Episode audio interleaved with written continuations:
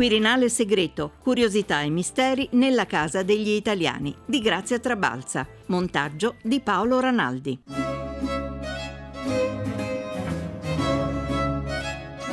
La mattina alle 7 accendiamo le luci, e apriamo tutte le persiane, le finestre di questo palazzo, ma in particolare diamo l'annuncio al popolo di, che il palazzo inizia, quindi l'attività, l'attività del presidente diciamo, inizia con l'apertura del balcone che affaccia sulla piazza del Quirinale e la sera quando a seconda delle esigenze del palazzo noi lo richiudiamo e diamo il segnale che il palazzo diciamo, è chiuso, che abbiamo proprio la cura come se fosse casa nostra, in effetti in parte lo è. Comincia così la giornata al Quirinale ogni giorno.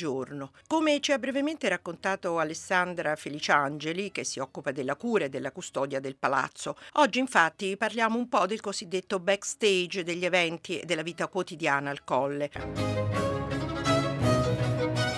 Ma prima di raccontare curiosità e retroscena, in particolare di storiche visite a palazzo, soffermiamoci proprio su un altro importante aspetto dell'attività del Quirinale, proprio gli incontri del Capo dello Stato con presidenti e reali stranieri. E allora, con l'ambasciatrice Emanuela D'Alessandro, consigliere diplomatico del Presidente della Repubblica, precisiamo meglio come si organizza una visita di Stato. Attraverso una visita di Stato, come la chiamiamo noi, si intende celebrare nel modo più alto possibile il rapporto rapporto di amicizia e di e i legami che esistono tra quei due paesi, in particolare tra l'Italia e il paese in questione. Una visita di Stato ha anzitutto come principali protagonisti i due capi di Stato, però non si limita solo a questo. Normalmente il nostro presidente quando va all'estero incontra anche i presidenti dei due rami del Parlamento, il primo ministro, il sindaco della capitale. Questo implica che il cerimoniale del diplomatico debba lavorare tantissimo anche prima della visita visita. Sì, tutte le visite all'estero, sia che si tratti di visite di Stato sia di visite ufficiali, sono precedute da una missione preparatoria che normalmente avviene circa un mese prima, in cui un team di persone visita tutti i luoghi che saranno appunto eh, oggetto della visita del capo dello Stato e viene definito in tutti tutti i dettagli. Il programma praticamente minuto per minuto. Visita di Stato, sì. visita ufficiale, la differenza. Dunque, come dicevo, visita di Stato,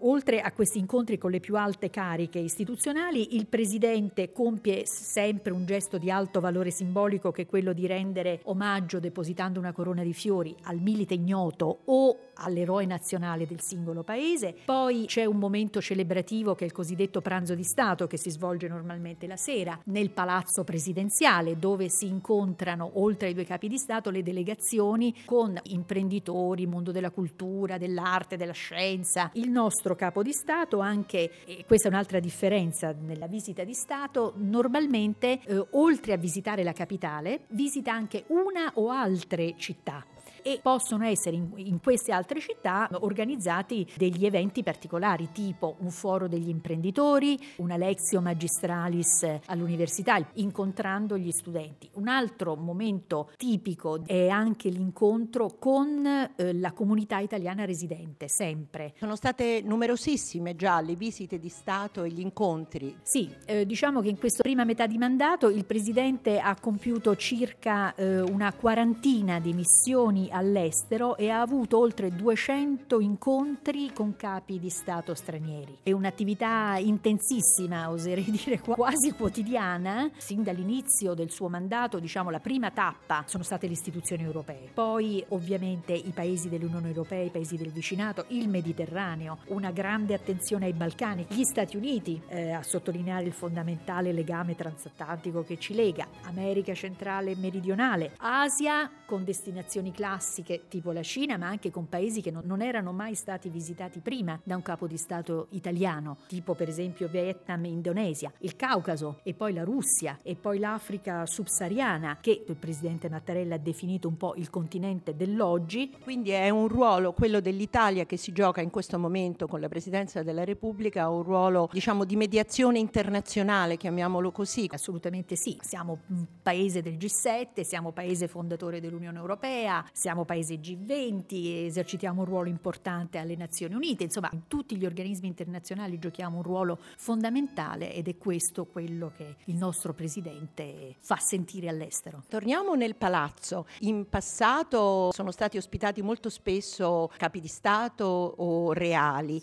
adesso un po' meno. Qui c'è un appartamento importante, vero? Che risale alla visita della regina Elisabetta. Sì, qui abbiamo questi bellissimi, splendidi appartamenti imperiali, però diciamo che sono forse varie le, mo- le motivazioni per le quali viene usato di meno il Quirinale. In primo luogo forse perché le delegazioni ospiti in primis non vogliono anche interferire nelle attività quotidiane del capo dello Stato, secondo luogo eh, perché con la sicurezza rispetto al passato ormai è, è, è anche più semplice diciamo, garantire sicurezza non solo nelle residenze ufficiali ma anche negli alberghi, però anche nel settennato, nel settenato Mattarella. Chi è venuto allora negli appartamenti imperiali? Lo ricordiamo agli ascoltatori. Beh, ricordiamo da ultimo, citerei il presidente della Repubblica Etiopica. Ciò non ha assolutamente impedito che comunque il palazzo continuasse a vivere la sua tranquilla, movimentata attività giornaliera, con visite di turisti che andavano e venivano. Per concludere, le posso fare una domanda personale. In tutto il palazzo si vive un senso di familiarità, anche nella vostra struttura avete questo senso di lavoro comune di familiarità? Devo dire che questo è assolutamente vero perché c'è un'atmosfera assolutamente molto tranquilla, riusciamo a fare tutto quello che dobbiamo fare, però in maniera eh, serena, ecco, quindi riusciamo a lavorare in team tutti quanti e questo forse è il segreto per ora di questo successo.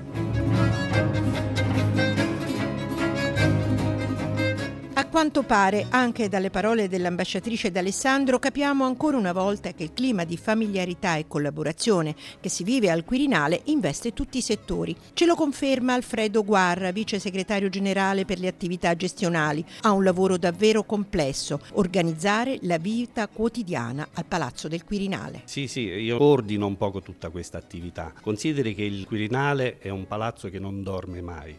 È un palazzo vivo 24 ore al giorno e anche perché dopo l'attività normale giornaliera ci sono i controlli, c'è da rivisitare tutto il palazzo anche per tutte quelle che sono le questioni di sicurezza, sicurezza anche sui luoghi di lavoro, poi di notte ci sono i turni di controllo per quanto riguarda insomma, questi aspetti. Quindi... Senta, ma lei non dorme mai quindi? Guardi, io sono reperibile 24 ore al giorno eh, e lo dico davvero, molto spesso ricevo telefonate anche di notte per qualsiasi forma di problema. Come si fa a mantenere tutto questo, questa attività, coordinarla insieme alle visite quotidiane anche dei cittadini? Sì, questo è stato un indirizzo preciso del Presidente Mattarella, perché il Palazzo del Quirinale era già aperto anche prima, ma era un'apertura un po' diversa. Quella che ha voluto il Presidente Mattarella è una continuità, che il Palazzo è aperto al pubblico sette giorni su sette, cinque per le visite normali, compresi il sabato e la domenica, e i due giorni che sono di chiusura per le visite normali ci sono comunque le visite delle scolaresche e poi dobbiamo ecco, un po' pulire il palazzo e risistemarlo in attesa delle visite successive. Poi in questo palazzo vive il Presidente della Repubblica. È complicata questa cosa che il Presidente viva nel palazzo? Eh, no, non, non è complesso naturalmente, comporta molto impegno. Il Presidente naturalmente vive qui al Quirinale ma non occupa tutto il palazzo, ha un suo appartamento, vero? Sì, assolutamente una parte dedicata che anzi non è nella zona visitata dal pubblico,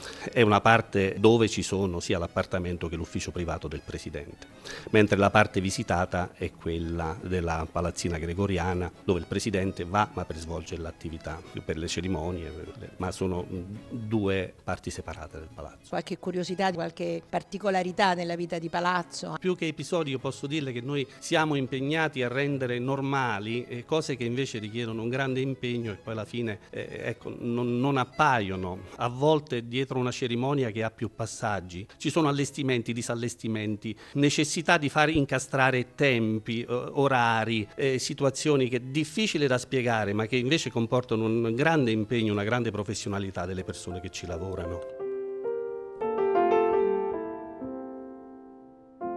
Entriamo allora nel dettaglio della custodia del palazzo. Nulla è affidato al caso, anche la scelta delle persone. Lo testimonia Angelo Rossini, dal 1986 vice capo settore proprio della custodia delle sale al Colle. Qui siamo preposti per l'ordinaria e straordinaria manutenzione delle sale, questo è vero, ma anche per la preparazione delle sale stesse per ciò che riguarda la vita istituzionale del nostro signor Presidente. E so che voi vi occupate in particolare di alcuni eventi, ma soprattutto quando vengono i bambini. È un problema qui al Quirinale? Assolutamente no, anzi devo essere sincero, è un piacere accompagnare i bambini per queste sale perché sono molto interessati per le udienze ma anche le curiosità varie fanno le domande più strane le fanno loro, come per esempio in un palazzo così grande, molte sale, ma dove sono i bagni?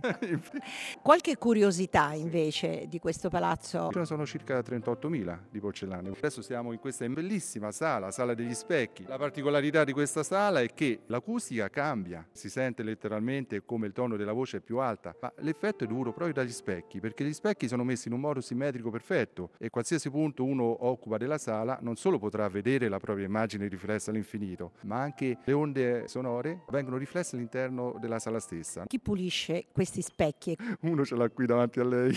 Voi pensate che qui nel piano nobile, bene, queste sale sono soggette di centinaia di visitatori al giorno, quindi il passaggio delle persone fa sì che si alza la polvere e dove si va a depositare sui piattini, sulle foglie dei lampadari e vanno oh, spolverati, puliti. Ci sono due tipologie di lampadari, vetro di Murano e cristallo di Boemia e proprio al centro di questa sala c'è il più grande lampadario di tutto il palazzo. È costituito da eh, 52 lampadine, 100 foglie e 30 fiori e questi lampadari, eh, i pezzi vengono smontati, puliti e rimontati. Ma lei ha detto che c'è anche un'altra curiosità di un vaso che suona? Sì, beh, per questo però ci dobbiamo spostare. Dalla sala degli specchi dobbiamo attraversare il salone delle feste e arrivare alla galleria dei busti. Abbiamo detto che qui c'è una particolarità con queste porcellane. Sì. Sono porcellane di manifattura indocinese della prima metà del 1700. Della collezione delle 38.000 porcellane, bene, qui al piano nobile ne abbiamo poche, ma sono caratteristiche. Abbiamo qui due vasi, sembrano delle zuppiere. C'è un modo per riconoscere l'integrità del vaso stesso. E qual è? Come si dice a Roma, mediante la famosa schicchera. Io do una piccola botta sul, bordo del vaso e sentire voi stessi le celestiali campane di San Pietro.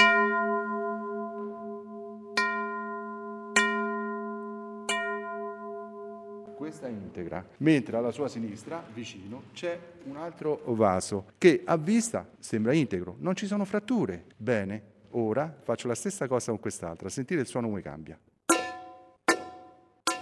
potrei fare. È veramente incredibile e questo vuol dire che questo secondo vaso è, les- stato lesionato è stato nel le- tempo. È stato lesionato nel tempo o è possibile che abbia avuto anche nella fase di lavorazione una cottura non idonea, non, quindi non è eh, perfetto al 100% come quello dove abbiamo sentito questo splendido effetto delle campane. E ci sono anche curiosità davvero impensabili nelle sale del Quirinale. Non tutto è completamente autentico come sembra, ma come è possibile? Lo stesso Angelo Rossini ci svela qualche segreto. Non abbiamo tutti i pezzi originali, abbiamo anche delle copie. Una la possiamo vedere qui, nella sala dei bussolanti, la famosa Madonna della Seggiola. È una copia dall'originale Raffaello, mentre l'originale è conservata a Palazzo Pitti. Questa è importante comunque per due motivi, perché è stato un dono a Vittorio Emanuele III in occasione di una visita di Stato del re in Vaticano a seguito della firma di patti lateranensi. Il secondo motivo di importanza consiste nella tecnica con la quale sarà realizzata. Può sembrare un dipinto, in realtà non lo è, è un mosaico e neanche da vicino è controluce si notano i tasselli per quanto questi sono minuscoli. Allora mi racconti pure di una sala che sembra di marmo e invece non lo è.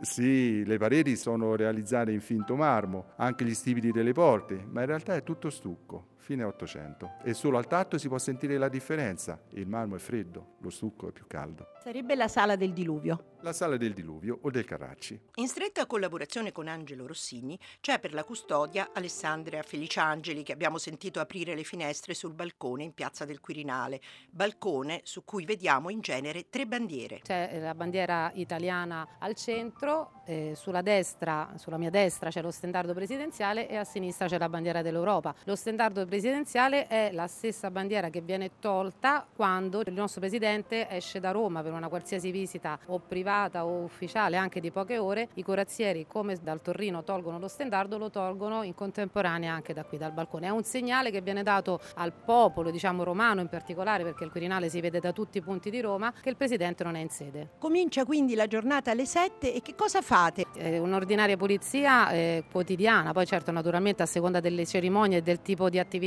è una cura più particolare, quella ordinaria è di apertura delle sale, naturalmente controllo, un occhio particolare a qualsiasi piccola cosa che può eh, magari essere fuori posto nel percorso, prepariamo il palazzo per l'apertura alle visite al pubblico. Da voi dipendono anche la pulizia dei tappeti che sono enormi. Tutta e la tut- pulizia e la cura di queste sale eh, dipende da noi. Fino a che ci sono state le visite ufficiali di capi di Stato stranieri con soggiorno al palazzo, io insieme ad altri miei colleghi ci siamo occupati anche delle sale eh, dove i reali o presidenti venivano ospitati in queste occasioni e eh, anche della loro cura, nel senso noi eravamo proprio le persone addette all'assistenza, quindi Regina Elisabetta, qualsiasi reali. Abbiamo visto anche il dietro le quinte, la normalità delle cose magari particolari che magari fanno, facevano rimanere un po' stupite. Per esempio? magari la regina Elisabetta che ha portato con sé in ogni sala cornici dove c'erano immagini, le fotografie dei loro figli da piccoli e nipoti da piccoli. Quindi è una cosa che a me ha molto colpito. Il bello di questo lavoro è che conosci personalità importanti anche nella loro normalità.